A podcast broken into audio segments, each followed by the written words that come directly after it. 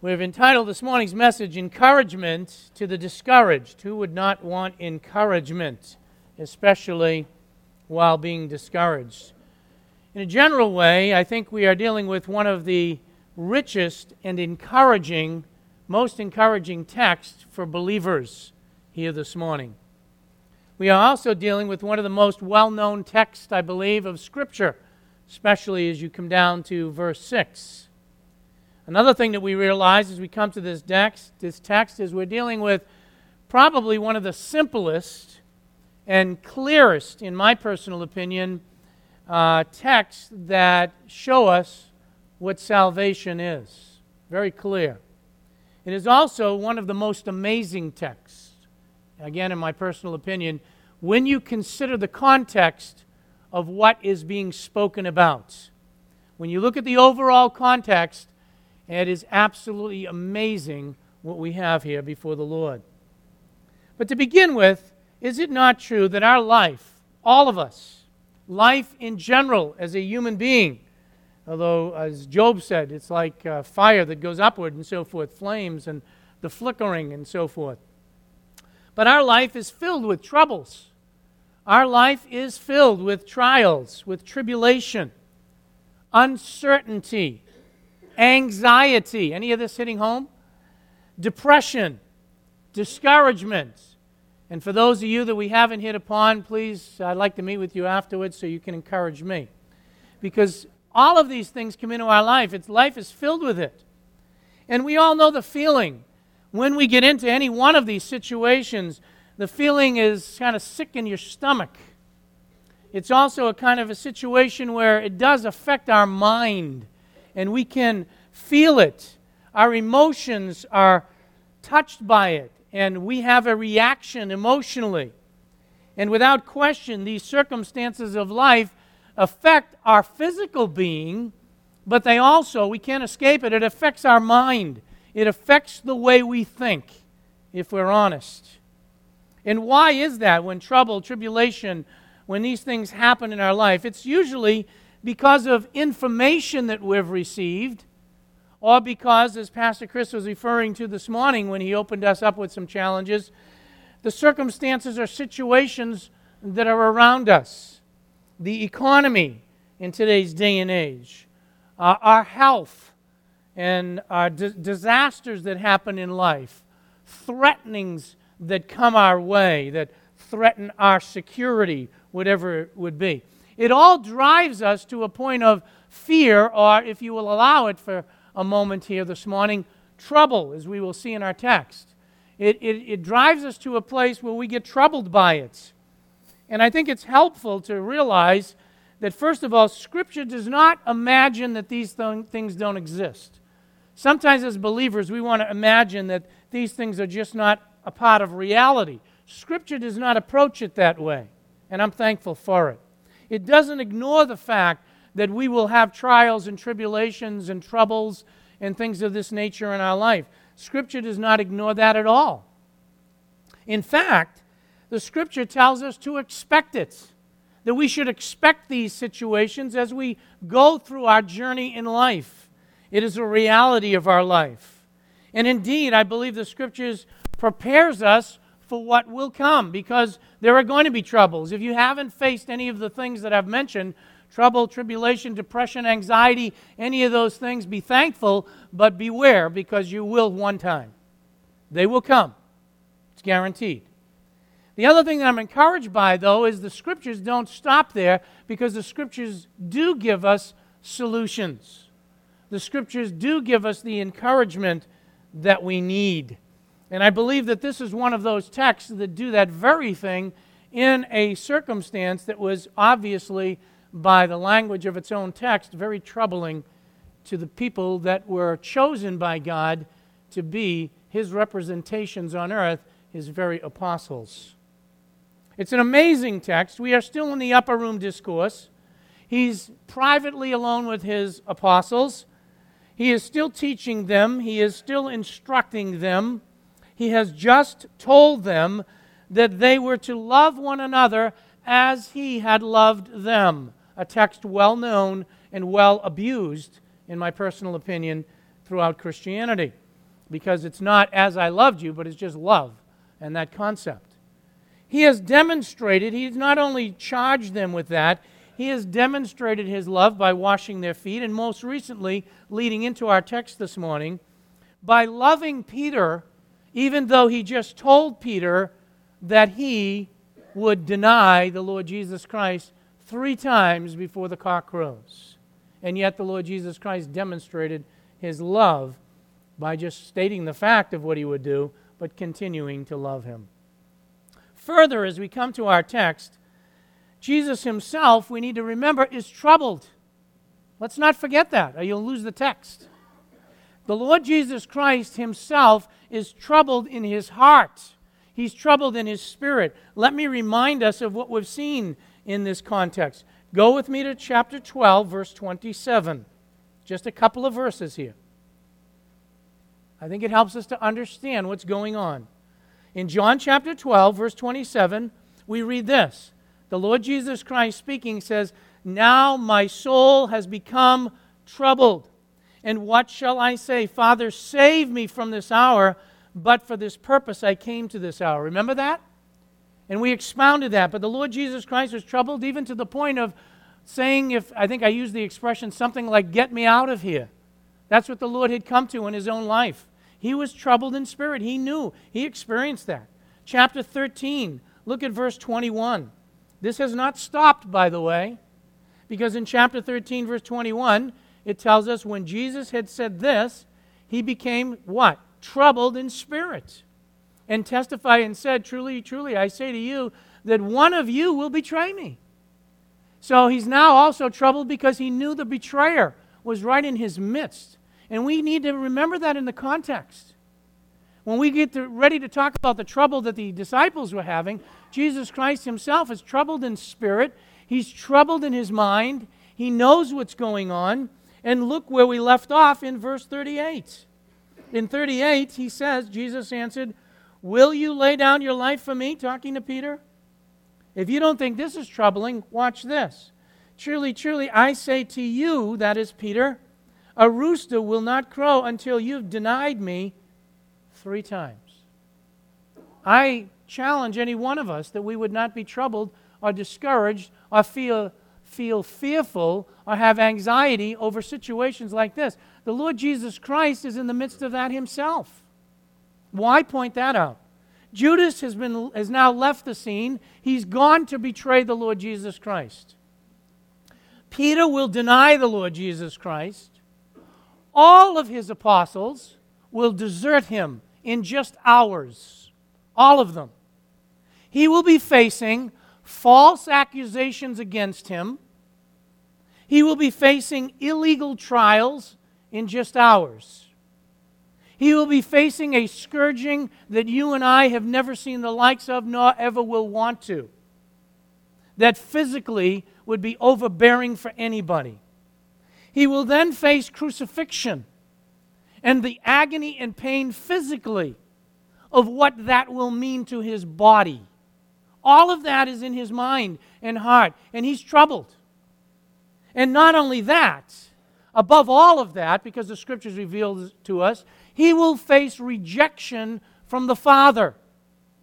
The most excruciating pain of all to him as he bears the penalty and price for sin. All of that is in front of him. He's troubled in spirit and mind. He's told us that. And it's only hours away. You would think, would you not?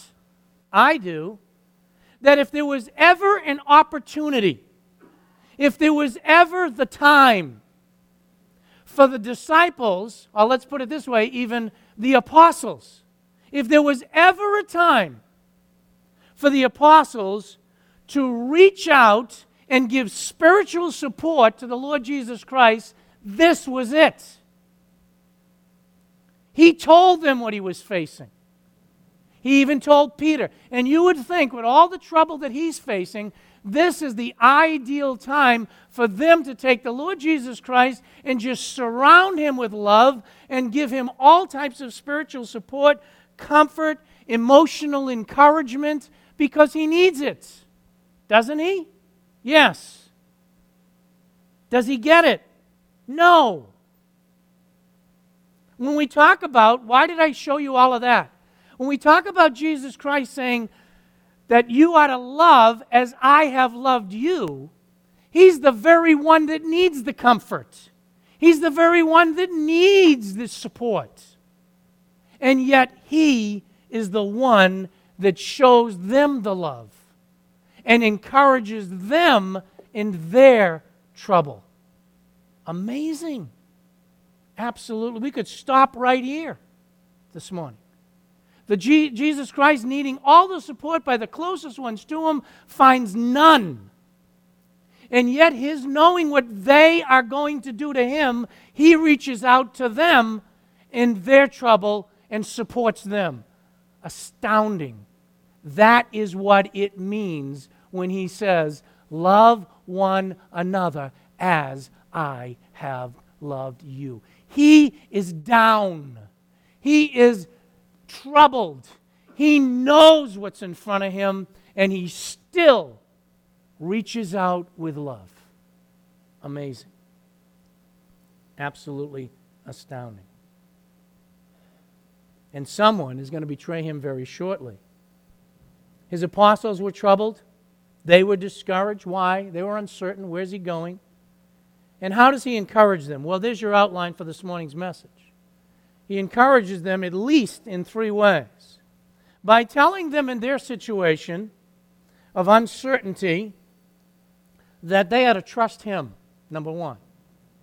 Secondly, that they had to trust in eternal values rather than the earthly ones that are in front of them. And thirdly, they had to trust not in their way, but in God's plan or God's way, as I have it outlined for you. So let's look at it. We pick it up in verse 1. And the first point of encouragement is he's telling them to trust in Jesus, to trust in God. Verse 1. But before he gets to the positive, notice what he says kind of in the negative sense. Do not let your heart be troubled. First of all, he tells them what to stop doing. And that's what it means. It's a present imperative here. They are commanded to stop worrying. They are commanded to stop. We've seen that term before, so I'm not going to amplify it too more, too much more this morning. The concept of troubling was the stirring up. They were stirred up in their spirit, just like we've seen in other uh, texts even this morning that I've read. It's like the stirring up of the waters. They were bothered by something. They were worried. They were fearful, if you will, though it's a different word. That's the whole concept behind it. They were stirred up in their inner being and they were worrying. And the first thing he says to them is, Stop doing it. Now, that may sound basic, but too often, let me say to you, we dwell on the problem. We dwell on the negative. I do that. You do that. When we're in a situation, we can't see beyond it.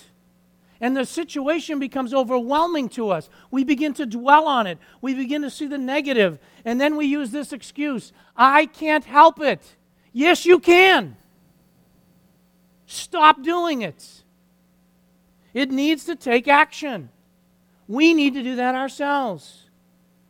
You just say, sometimes I can't help it. It's just my emotions, they take over. You can't help it. Stop doing it. That's what Jesus says to them. First thing he says is, don't let your heart be troubled. Stop worrying. Stop being stirred up in your spirit.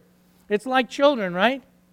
I get so discouraged, I honestly do, when I see parents that say, well, my children can't help themselves. Yes, they can. You're training them wrong right now. You're helping them to not be able to stop doing it. And sometimes what you need to say to children is, Stop doing what you're doing it, and that's the best discipline at all. Stop it. And don't say stop it or else, and then later on stop it or else, or else, or else. Threaten the children six or seven times and never follow through. It's a joke, and they know it. Well, the same principle with children, where we need to tell them to stop doing what you're doing, is what God was telling them. Stop doing what you're doing. That is the first way to start to get success. Don't focus on the difficulty or the circumstance. Stop it right there. Focus on the one who can get you the help. And that's where he's going to lead them. Stop focusing on the problem, focus on the solution. And he gives them the positive right away. So after giving the negative, stop doing this, here's what he says trust in God. Bottom line. I'm going to say a lot of things about that, but th- replace it. Don't just stop doing what you're doing, do something else. What? Trust in God. Now let's put this a little bit in perspective. I'll try to illustrate it for you before I go on, uh, even from this point. Were these people who had trusted in Jesus Christ? I believe so. And then he's calling them to trust in him again? I don't think it's initial salvation that he's dealing with here, first of all. And probably the illustration I think that helps me the most, if you remember back in the Exodus, remember how the uh, Jewish people would have their firstborn son survive? Was it not that they had to slay the lamb? And what did they have to do with the blood? They would put the blood on the doorpost, right? That showed the evidence that they were trusting. True? Yes. They had already done the initial act. I've got to believe, though, that there were many a family that were inside when they heard the screams and when they heard what was going on, they were kind of nervous. And they had trusted in the Lord, but they were still wondering, is he really going to pass by? I better believe there's a lot of them that were like that. You see, the initial trust was there, but in the circumstances now of the reality where death is all around them and things are being done, they were trusting God's word, but they were still nervous and they, they needed to stop doing that. Because God told them to do what they were supposed to do and He would take care of them. And He did. And what's He saying to them now? Stop doing what you're doing and worrying. Stop looking at the circumstances about not knowing where I'm going and even the person that's going to deny me and all of this and focus on trusting in God even when you don't have the solution, because Thomas is going to come up with a question this morning or two. Even when you don't have the solution, what am I to do? Trust in God. Let me give you a couple of verses. We ought to look to the author and finisher of our faith. Jesus Christ said, I will never leave you nor forsake you. We are told in Romans, nothing can separate us from the love of God which is in Jesus Christ. We've seen that just last week. He has said, Come unto me, all you that are laboring and heavy laden, I will give you rest. We just read in Psalm 56, we use it for children. At times when I am afraid, what will I do? Help me. Trust in thee. Trust in God. What else? We learn in the New Testament, he's not given us the spirit of fear. When Paul was talking to Timothy, or timidity, what's he given us? Power, love, and of discipline. That's what God's given us. There are so many verses that we can call upon. Do we face the reality of difficult circumstances that cause us to be troubled and tribulations and difficulties? Yes, we do. But can we have victory? Absolutely. First thing is stop dwelling on them. Second thing is turn to the one who has the solution. And the solution is found in trusting in God. Now, let me say something about it. This is not the easiest thing in the world, though it may look that way to you. The New American Standard presents it as an imperative. In fairness to the text, just so you're aware of it, uh, if you look back at a King James, it translates it differently. And the reason is it can be translated accurately both as an indicative and as an imperative, which may not mean a lot to most of you. But if it was just translated as an indicative, it would be this way You believe in God. It's just a statement. But an imperative would be believe in God. Not just making a statement that you believe in God, it would be commanding them that's what they ought to do to believe in God. And either way would be a proper translation for the words there in the Greek, and it allows absolutely for at least, at a minimal, four different possibilities in the translation. What do you believe? What do I believe is the best in the context? I believe a command, the New American Standard, is correct. Why? Because of, first of all, verse 34. In the context, in verse 34, he says, A new commandment I give you that ye love one another. He's just commanded them, number one, to love one another. Secondly, he's just commanded them in verse 1 don't be troubled. And I believe that's the correct translation. But even more so, in the immediate context, he's going to show them why they ought to be trusting God. Why? He's going to tell them, I'm going to prepare a place for you. He's going to tell them, I'm coming back for you. He's going to tell them that you're going to be in my Father's house. He's going to tell them that He is the way for them to trust. So I believe the immediate context would lend itself, I think, properly to a translation as an imperative. And so, what he's telling them to do is number one, stop worrying, but number two, start believing in God. And then he says, also believe in me. That is in Jesus Christ. They know who he is, they know what he's done. And to put it simply, he's saying, take your focus off the problem and look onto the solution. Take the focus off yourself and put it on God. Take the focus of what is bothering you and the only one who understands it all, and that's God Himself. And that is very practical to you and I. If you want encouragement in those situations, look at the situation, recognize it's real, but take your focus off it and look to the one who can give you relief, and that is God, the one who knows what's going on. Believe in Him, trust in Him. That's what it means. That's the word for trust there. We ought to trust God even when we are in the most difficult situations. Why? He's the one that knows sovereignly what is going on. He's the one who sovereignly knows what his plan is for us. And I like to look at the fact that, in my opinion, it's equality between God and the Son, Father and the Son, because he's believe in God, believe also in me. And I believe there's equality there. We ought to trust in Jesus Christ and all that he taught. So the first way to encourage them is to tell them to stop doing what you were doing. What is that? Worrying, being troubled, being fearful. Are you in a real situation? Yes. Am I leaving you? Yes. Was Jesus Christ aware that he had to go to the cross and all this was going to happen? Yes. That's not going to change. But rather than dwell on that and continue to be, and that's what happens to us. We dwell on the situation, we think about it, we analyze it, we come up with a long list of what about this? Or if this happens, then this will happen. And if this happens, and what happens if I die in this situation? And what happens if, if the cancer gets the best of me? And what happens if I don't find a job? And what happens if, if this happens and, and this child? And, and, and, and he's saying, stop doing that. Yes, it's real, but trust me. Turn to me. Trust God. Take your focus off that. Secondly, take the focus off that which is temporal and put it on that which is eternal. This isn't easy to do. But it's what he says. You want encouragement in your situation? Stop looking at the situation, look to God. Do you know that the world can't do that?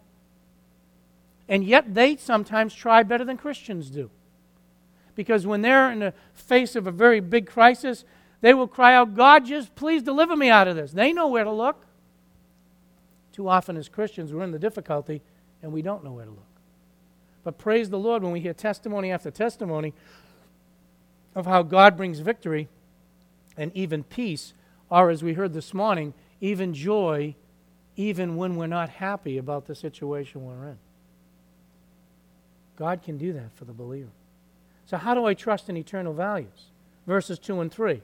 Here's how In my Father's house. Let me stop there. In my Father's house, Jesus Christ says. There's the equality again. It's my Father. It's in my Father's house or in my Father's home. Where is that? Heaven. How do you know that, Pastor Dan? Because the Scripture says so. Let's just go to a couple of verses on that quickly. Turn with me to the book of Revelation, since that's the one we're studying at night. Let's take a look at just a couple of verses there. Revelation chapter 11. Revelation chapter 11. Look at verse 13. It says, In that hour there was a great earthquake, and a tenth of the city fell. That doesn't sound too good. No, it doesn't. 7,000 people were killed in the earthquake, and the rest were terrified. Now, watch and gave glory to the God of where? Heaven. The God of heaven. Verse 19. And the temple of God, which is where? In heaven, was opened. Go with me to one more verse, and there's plenty, by the way, just in this book alone. But go with me to Revelation 16. Look at verse 11. And they blaspheme. This is when the pain of the bowl judgments are coming out. And it says, and they blaspheme the God of what? Heaven. because of their pains and their sores. And isn't it interesting? Sometimes that's what the people do, even on earth today. When things go wrong, now everybody blames God. All of a sudden, it's his fault. They know who to blame. But what I want you to catch, he's the God of heaven. His temple is where? In heaven. Heaven is a real place. There's a mockery made of that today in this world, and it's very possible as you sit there in the pew, you're wondering, is heaven a real place? Yes, it is. Well, who's there? God is. That's where his home is. Can't he be everywhere? Yes. But he has a specific place that he's identified in which he has called heaven. And so Jesus Christ turns to his disciples. He says, Stop looking at the problem. Second, trust in God or trust in me, Jesus Christ, what I've told you. And then what he says, I want you to know something. Look at eternal values. In my Father's house, heaven, it's a real place. It's not a figment of somebody's imagination. It's not just a cartoon. It's not just something out there. It's a real place, a real home. And he tells us a little bit more about it, verse 2. In my Father's house, watch, are many dwelling places. Now, that is important. I'll tell you why. One of the first things that I used to sing as a believer, many of you I'm sure have sung it, is I've got a mansion over the hilltop. And as a young believer, I used to imagine this nice, beautiful log cabin that God's got set for me in heaven because I like log cabins. You know, I just could picture it. That's not the picture here at all. Don't take your theology from your hymns. And what are we saying? This is not the word for mansion. That's not it. It is dwelling places. It's not an individual home. Don't think of this in terms of when I get to heaven, I got this home, someone else has got this home, and someone else has got this home, and we walk down this place where all of these palatial residences are and so forth, and they're just gorgeous. That's not the picture at all. That's the wrong picture of what this is saying. What is this saying? It means dwelling places, it means abode, it means rooms. In fact, in the very same chapter, the same word is used. Look at chapter 14, verse 23. I want you to see it. In verse 23, it says, Jesus answered and said to him, If anyone loves me, he will keep my word, and my Father will love him, and we will come to him and make, and here's the same word for mansion, if you will, we will make our abode with him. That is the same Greek word as you have in verse 2. In my Father's house are many abodes. In my Father's house are many rooms. In my Father's house are many living quarters. So, what we're not to think of is many, many different homes. It's basically one enormous mansion with many rooms in it. And what he's trying to get across to them is this there is plenty of room in my Father's house for you. That's the idea. If you would think of a family, there's several things that we could relate to, the Middle East and so forth. But even in Bible times, it was the concept of a pilgrim, and that's who we are. A pilgrim wandering through without a place to stay, and then they could come into this one building, and there was a room for them. There was always a place for them to stay. Or it would be like somebody who has a big estate, and what happens is their whole family could come, and there's always plenty of rooms. We think of some of these castles uh, or, or compounds, and there's always rooms for everybody to stay in. It doesn't matter how many come. And what he's got the picture of here is my father's house has all of the rooms that are necessary, listen, for all of the saints who have ever lived and will be with him forever. And if your name is written in heaven and you're a believer, there is room for you. You won't run into the problem that even Jesus Christ ran into here on earth, where we come to Christmas and they found no room for him at the inn. There is room for all believers. And he comforts them with that. He says, and we need to remember that God cannot lie, and that's why he says what he does. If it were not so, I would have told you. If there was not room for you, I would have told you that already. If there was not a place in heaven, if the, if the resurrection wasn't a re- reality, if being with Christ and God for all eternity wasn't a reality, I would have told you that. But I want you to be comforted. You're troubled. Don't focus on that. Worst case is, we just read it in, in Psalm 56. What can man do to me? Take my life? What did Paul think about that? For me to live, to die is gain. For me to live as Christ, to die is gain. If I leave you, I'll be far better off to be with him. Even Christians, we have to be honest, we don't think in those terms. We don't think in terms of eternity while we're living here on earth. He wanted his apostles to get into focus eternity. Look at, in my Father's house, there's many mansions. What does he mean? Many rooms, many abodes, many dwelling places. And he wanted them to understand that his activity, here he is, he needs comfort, and he points out that his activity is not done. Why? Watch what he says. For I go to prepare a place for who? You.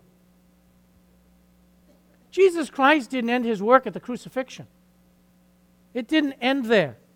His death was not the end of his life. We know he resurrected. He tells them very clearly that part of his job, even after he leaves them, is to go and prepare a place for them. That's encouraging.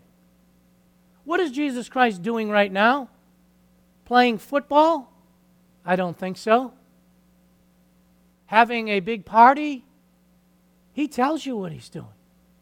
Do you know, if you're a fellow believer, he has gone to prepare a place for us. I don't know about you, but I try to try to conceive of what does that mean to us. My my daughter and son-in-law just bought a, a home, and what did they do? They went and prepared it before they moved in. They did some things to it, right? We prepare it, we get it ready and they'll still be getting out of boxes and all that stuff like you've had the experience if you've gone through that and whatever. But we get and we prepare things. Jesus Christ is preparing. How does he prepare it? There's certain things that Jesus Christ has to still do. Judge Satan, cast him into the lake of fire, as an example. Judge the nations. He needs to change the whole topography of the world that you and I live in according to Scripture. What that means is there's still unfulfilled scripture that's part of the preparation that has to be done before we're in that place with Him. Why? Why does Jesus Christ have to go and prepare a place? You know why? Because heaven is not like anything that you and I have ever seen. In fact, he says that it's never even entered into our heart or mind what God has prepared for us. It hasn't even entered it. Let me give you an example. Book of Revelation says that there is no sin in heaven. Amen. You can't get away from sin here. You can't get away from it. Jesus Christ, that is part of the preparation. Listen to this one. There's no night there. No getting dark at 4:30 in the afternoon. It isn't going to happen. Now, that sounds simple, but I want you to see the picture. Heaven is going to be tremendous. And He's gone and He wants to comfort them. Look at, get your trust in me. And not only that, while I'm leaving you, I'm not just going to be idle, I am going to be busy. The Lord Jesus Christ is involved in other things that aren't even in this text. He's involved, according to Hebrews, to be involved in intercession for the believer every day. He's interceding right now for you, believers. He's still busy. I love the book of Acts because as you open up the book of Acts, it says that basically here's the work that Jesus Christ is continuing to do. And do you ever catch that in the book of Acts? He's using people. The whole book of Acts displays the work of Jesus Christ and what he's continuing to do. What is it? Use the church for his honor and glory. Use the likes of you and I. He is still working, he's still very active. Not only that, look at the verse again. He says, I not only go to prepare a place for you, but then he says in verse 3 If I go and prepare a place for you, there's no doubt about this, a place for you, I will come again. Why? To receive you. For what purpose? To myself. That's encouragement. He says, I'm going to prepare the place, the room, if you will, the dwelling place that you will be in forever. I'm going to prepare it just for you. It's custom made. And not only that, I am coming back. Jesus Christ will return to this earth. People might mock with his name, they might not want to believe in him, They might want to cast him aside, but one day every knee will bow and every tongue will confess to the glory of God the Father that Jesus Christ is Lord. Every tongue of every nation on the face of the earth. Everyone. And what they will see is Jesus Christ is coming back to this world. And my personal opinion, and I held it till we got to verse 3, is the best definition. Listen, the best definition of heaven is in verse 3. Did you see it? I will come again and receive you to myself. What's the best definition of heaven? Gold streets in the book of Revelation? No. No night there? No. No sin there? No. You see where we miss it? Somebody just said it. The presence of Jesus Christ. We will be face to face with our Savior we will be with him forever. That's what heaven is about, folks. And if you're sitting here today as a professing Christian and saying, if that's what heaven is about, being in the presence of Jesus, and you have a problem with that, you better examine your salvation. Because it's not about gold streets, it's not about any of the other fluff. All of that is wonderful, glorious.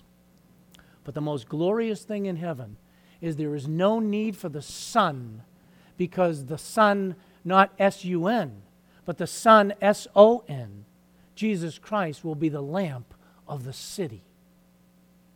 The presence of Jesus Christ. And he says, I, how's he trying to comfort them in the trouble? Ignore it? No. He says, stop doing that. Focus on me. Focus on eternity. You have a dwelling place with my Father. I'm going away to prepare it, and I'm coming back to get you so you can be with me. What better encouragement could they have had? The greatest description of heaven is not the streets. The greatest description of heaven is the person of Jesus Christ to look on the Savior, the one that was willing to pay the penalty and price for what I deserved and you deserved. That's what heaven is all about. Oh, will we enjoy seeing the saints? Yes. I can't wait to talk to Moses. I can't wait to ask Noah, how in the world did you build that ark without having a Home Depot? I can't wait to sit down. Can't you? Really, I can't wait to sit down with people and, and just say, Paul, how did you bear all of those things in the trials? How did you how did it feel to be stoned and, and then to get up and go back and preach at those people? Jeremiah, how did it feel to be in that muck and the mire? Daniel, what was it like to be in the lion's den? I look forward to those moments.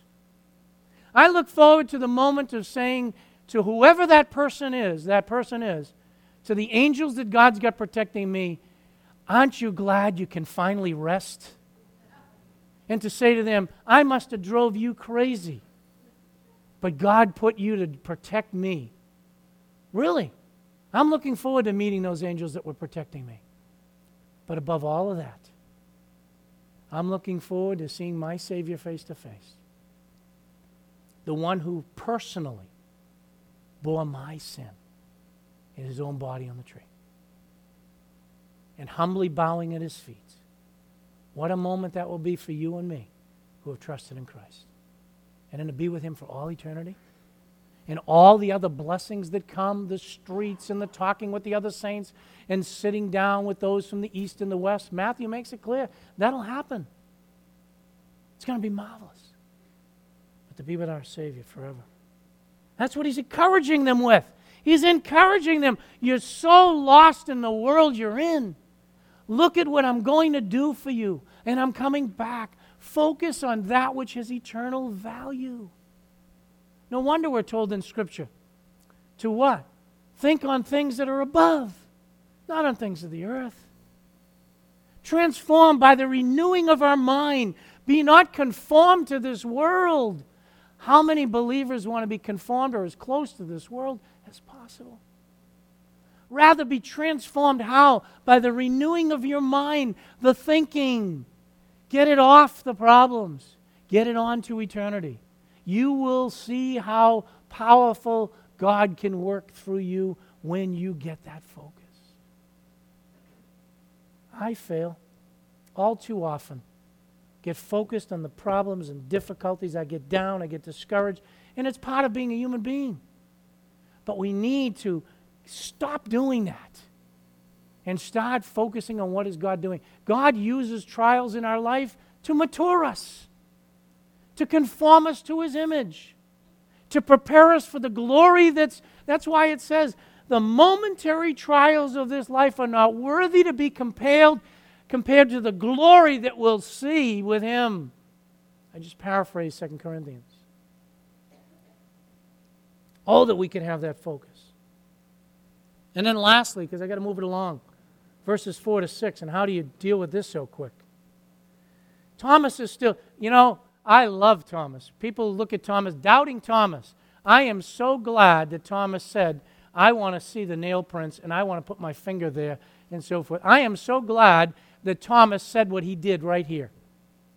Never mind doubting Thomas. Praise the Lord for Thomas. Thomas said, Look, I, number one, we don't know where you're going. You just said we can't even go there now. And how can we know the way?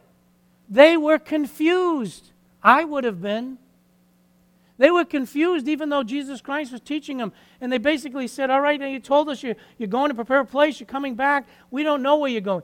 Is there any doubt that he meant heaven when he was talking in verse 36 of chapter 13 or verse 34 of chapter 13 or chapter 14, verse 1? Absolutely not, because he says his father's house, and now he tells him how you get there. And what does he do? He's basically saying, even when you don't know what's going to happen, and it seems like things are not right, it didn't seem right to them that Jesus was leaving. It didn't seem right that he was going away. It didn't seem right that he was going to be betrayed. They needed to trust God and trust Jesus Christ anyway, even though it didn't make sense. Well, then, what's the way? Their confusion was obvious. Jesus made it very clear. He tells them the way. He says, Jesus said, I am the way, the truth, and the life. No one, what does it say? No one. Does that mean no one? Does it mean some? Does it mean just Jew or Gentile? No, it means no one. And I thank God I can pin my hat on it. No one will come to the Father but through me. There isn't a single person. Now, the world doesn't like that. He didn't say, I'll explain to you some of the ways to get to heaven. He didn't say, I'm here to teach you how to be religious. He was very clear. Listen, salvation is exclusive. I don't care what your background is. I don't care if a person grew up Roman Catholic, Protestant, Buddhist, uh, Muslim, uh, what else? Whatever. Mormon, you go down the list and down the list. Doesn't matter. Doesn't matter where you live geographically. It doesn't matter whether it was in Thailand. Doesn't matter whether it was in Japan. Doesn't matter whether it was Africa, South America, North America. Doesn't matter. Doesn't matter how religious a person is or anything. What matters is there's only one way to the Father. Where is the Father? His house is in heaven, verse 2. No one comes to him but through me. I happened to see a very quick blurb this past week mocking the fact, it was a radio announcer, that mocking the fact that Jesus is the only way only through Jesus, only through faith, and he was mocking it. Sad to say, that person, unless he comes to Christ, is going to see that his mockery is going to turn into tragedy. There is no religion, there is no church, there is no religious person, there is no uncle, aunt, family member, no genealogy, no anything that can get you to heaven. Only Jesus Christ. He said he's the exclusive way, he is the exclusive truth and He is the exclusive life. And they needed to see that, as well does everybody else. He is the great I am. This is one of the greatest I am passages that we find in Scripture. It's another one of those ego eimi passages. I am. They understood. That's how God was identified. If you're looking for salvation in your goodness, if you're looking for salvation in your church, if you're looking for salvation in this church, if you're looking for salvation through another friend or relative, no one can provide it for you but Jesus Christ. All men are sinners and have come short of the glory of God. There is none righteous, no, not one. Well, fine, we're all sinners. The wages of sin is death. But the gift of God is eternal life. The gift of God is eternal life. The gift of God is eternal life. God gives the gift of eternal life. How does He do it? For God so loved the world that He gave, that's a gift, His only begotten Son. Why? That whosoever believes in Him should not perish, but have everlasting life. The sacrifice of Jesus Christ on the cross satisfied the justice of God toward sin. It's been satisfied. He didn't stay in the grave. He rose from the grave victorious. He's the first fruits. And he's now still working. Acts chapter 1, I didn't turn there, but that's what he told his disciples, interestingly enough. These very apostles he's talking to, when they saw him leave this planet, the angels said, Why are you looking up to heaven? The same Jesus that you saw is coming back. Should have, should have reminded them of John chapter 14. You say, well, it hadn't been written. Those are really technical. I understand that. But it should have reminded them of the Lord's instruction to them I'm going away to prepare a place for you, and I'm going to come back and get you. He satisfied the righteous demands of a holy God. And the issue is not how good we are, the issue is not what religion we are. The issue is trusting in God's provision of salvation through the exclusive way, the narrow way, the only way, Jesus Christ. And if you're sitting in this pew today and haven't come to faith in Jesus Christ, I guarantee you this. Unless you come to faith in Jesus Christ, you will spend eternity apart from God in the lake of fire, which is just as real as heaven. That is not God's desire. It's not our desire. It's to see you in heaven. How does that happen? By believing, by trusting. The very first thing that he said to them after he told them to stop worrying trust in God, trust in me. I am the way. I am the passageway to the Father. There is no other way. It is narrow, and few there be that find it. Why?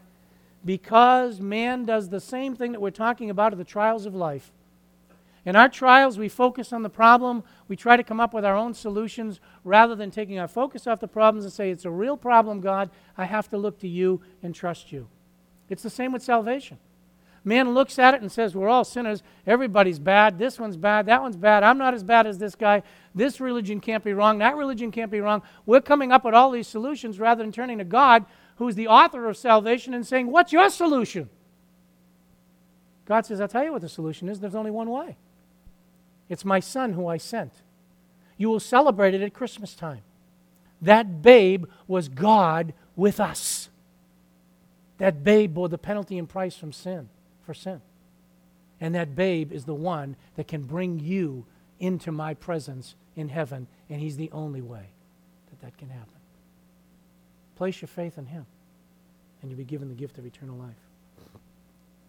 Fellow Christian, isn't it amazing Many times when there's others that need comfort and we should be the one comforted, we don't recognize it. They didn't recognize they should have been comforting Jesus. How do we love one another as Christ loved us? That when people are troubled, you comfort them, even in spite of your difficulty. We get so lost in our problems, we have to be honest. They get us down, they beat us down for days, they get us depressed, we get sick, over it. We get worried. Our mind wanders. We get headaches. We go see doctors. We do this. We do that. Rather than saying, it's real. I might need to go to the doctors. I do need to have this examined. But I've got to trust God. He's the only one that's got the solution. That's what He wanted them to do. But I don't understand. Trust me. I'm going to prepare a place. Trust my way. And God's way is always to trust in Him, even as a believer, going through the circumstances of life. Peter is an interesting epistle. And in one of Peter's epistles, he basically says, even if you suffer when you shouldn't be suffering, that's a praise to God. But what he wants us to do is to trust in the rock of our salvation as we're going through the circumstances. Oh, how we need that. Let's close in prayer. Our Father in God, I first of all want to pray for anybody in this audience that has not yet trusted in Christ. Help them to see that heaven is real, so is hell. That, Father, you went through the pains of sending your Son to die on the cross so that sins could be forgiven, so that people could have eternal life, so that people could come to you, and that that way is exclusive. The world might not like hearing that, but Father, Jesus Christ is the only way to heaven. I pray that you'd open up their understanding. Help them to see as sinners they need to trust in Jesus Christ. They need to trust in your plan, your way, that there's no magical formula, there's no special prayer. They can pray right there in the pew. And I pray that they would come to Christ and trust in Him. Father, for those of us who have trusted in Jesus Christ, we have to be honest. We still get troubled. We still get worried by the circumstances in life that come into our life. All these things that happen, and we get our focus off eternity. We get our focus off our Savior and the fact that He's going to prepare not just a place for the apostles, but a place for us who have trusted in you. Help our focus to be on eternity, not on our problems. When we don't understand, when we don't know why, when the way doesn't seem the way that we would choose, help us not to lean on our own understanding, but in all our ways acknowledge you that you might direct our paths. Help us, Father, to just rejoice in the God that loves us and cares for us, even when we fail to care for ourselves the way we should. And I pray that, Father, we would live in victory this week in this church and our lives individually as we trust in you, as we trust in your way, as we lean not on our own understanding, and as we place our values not on temporal things, but on eternal things. Help us to do that by the power of the Holy Spirit. We pray this in Jesus' name. Amen.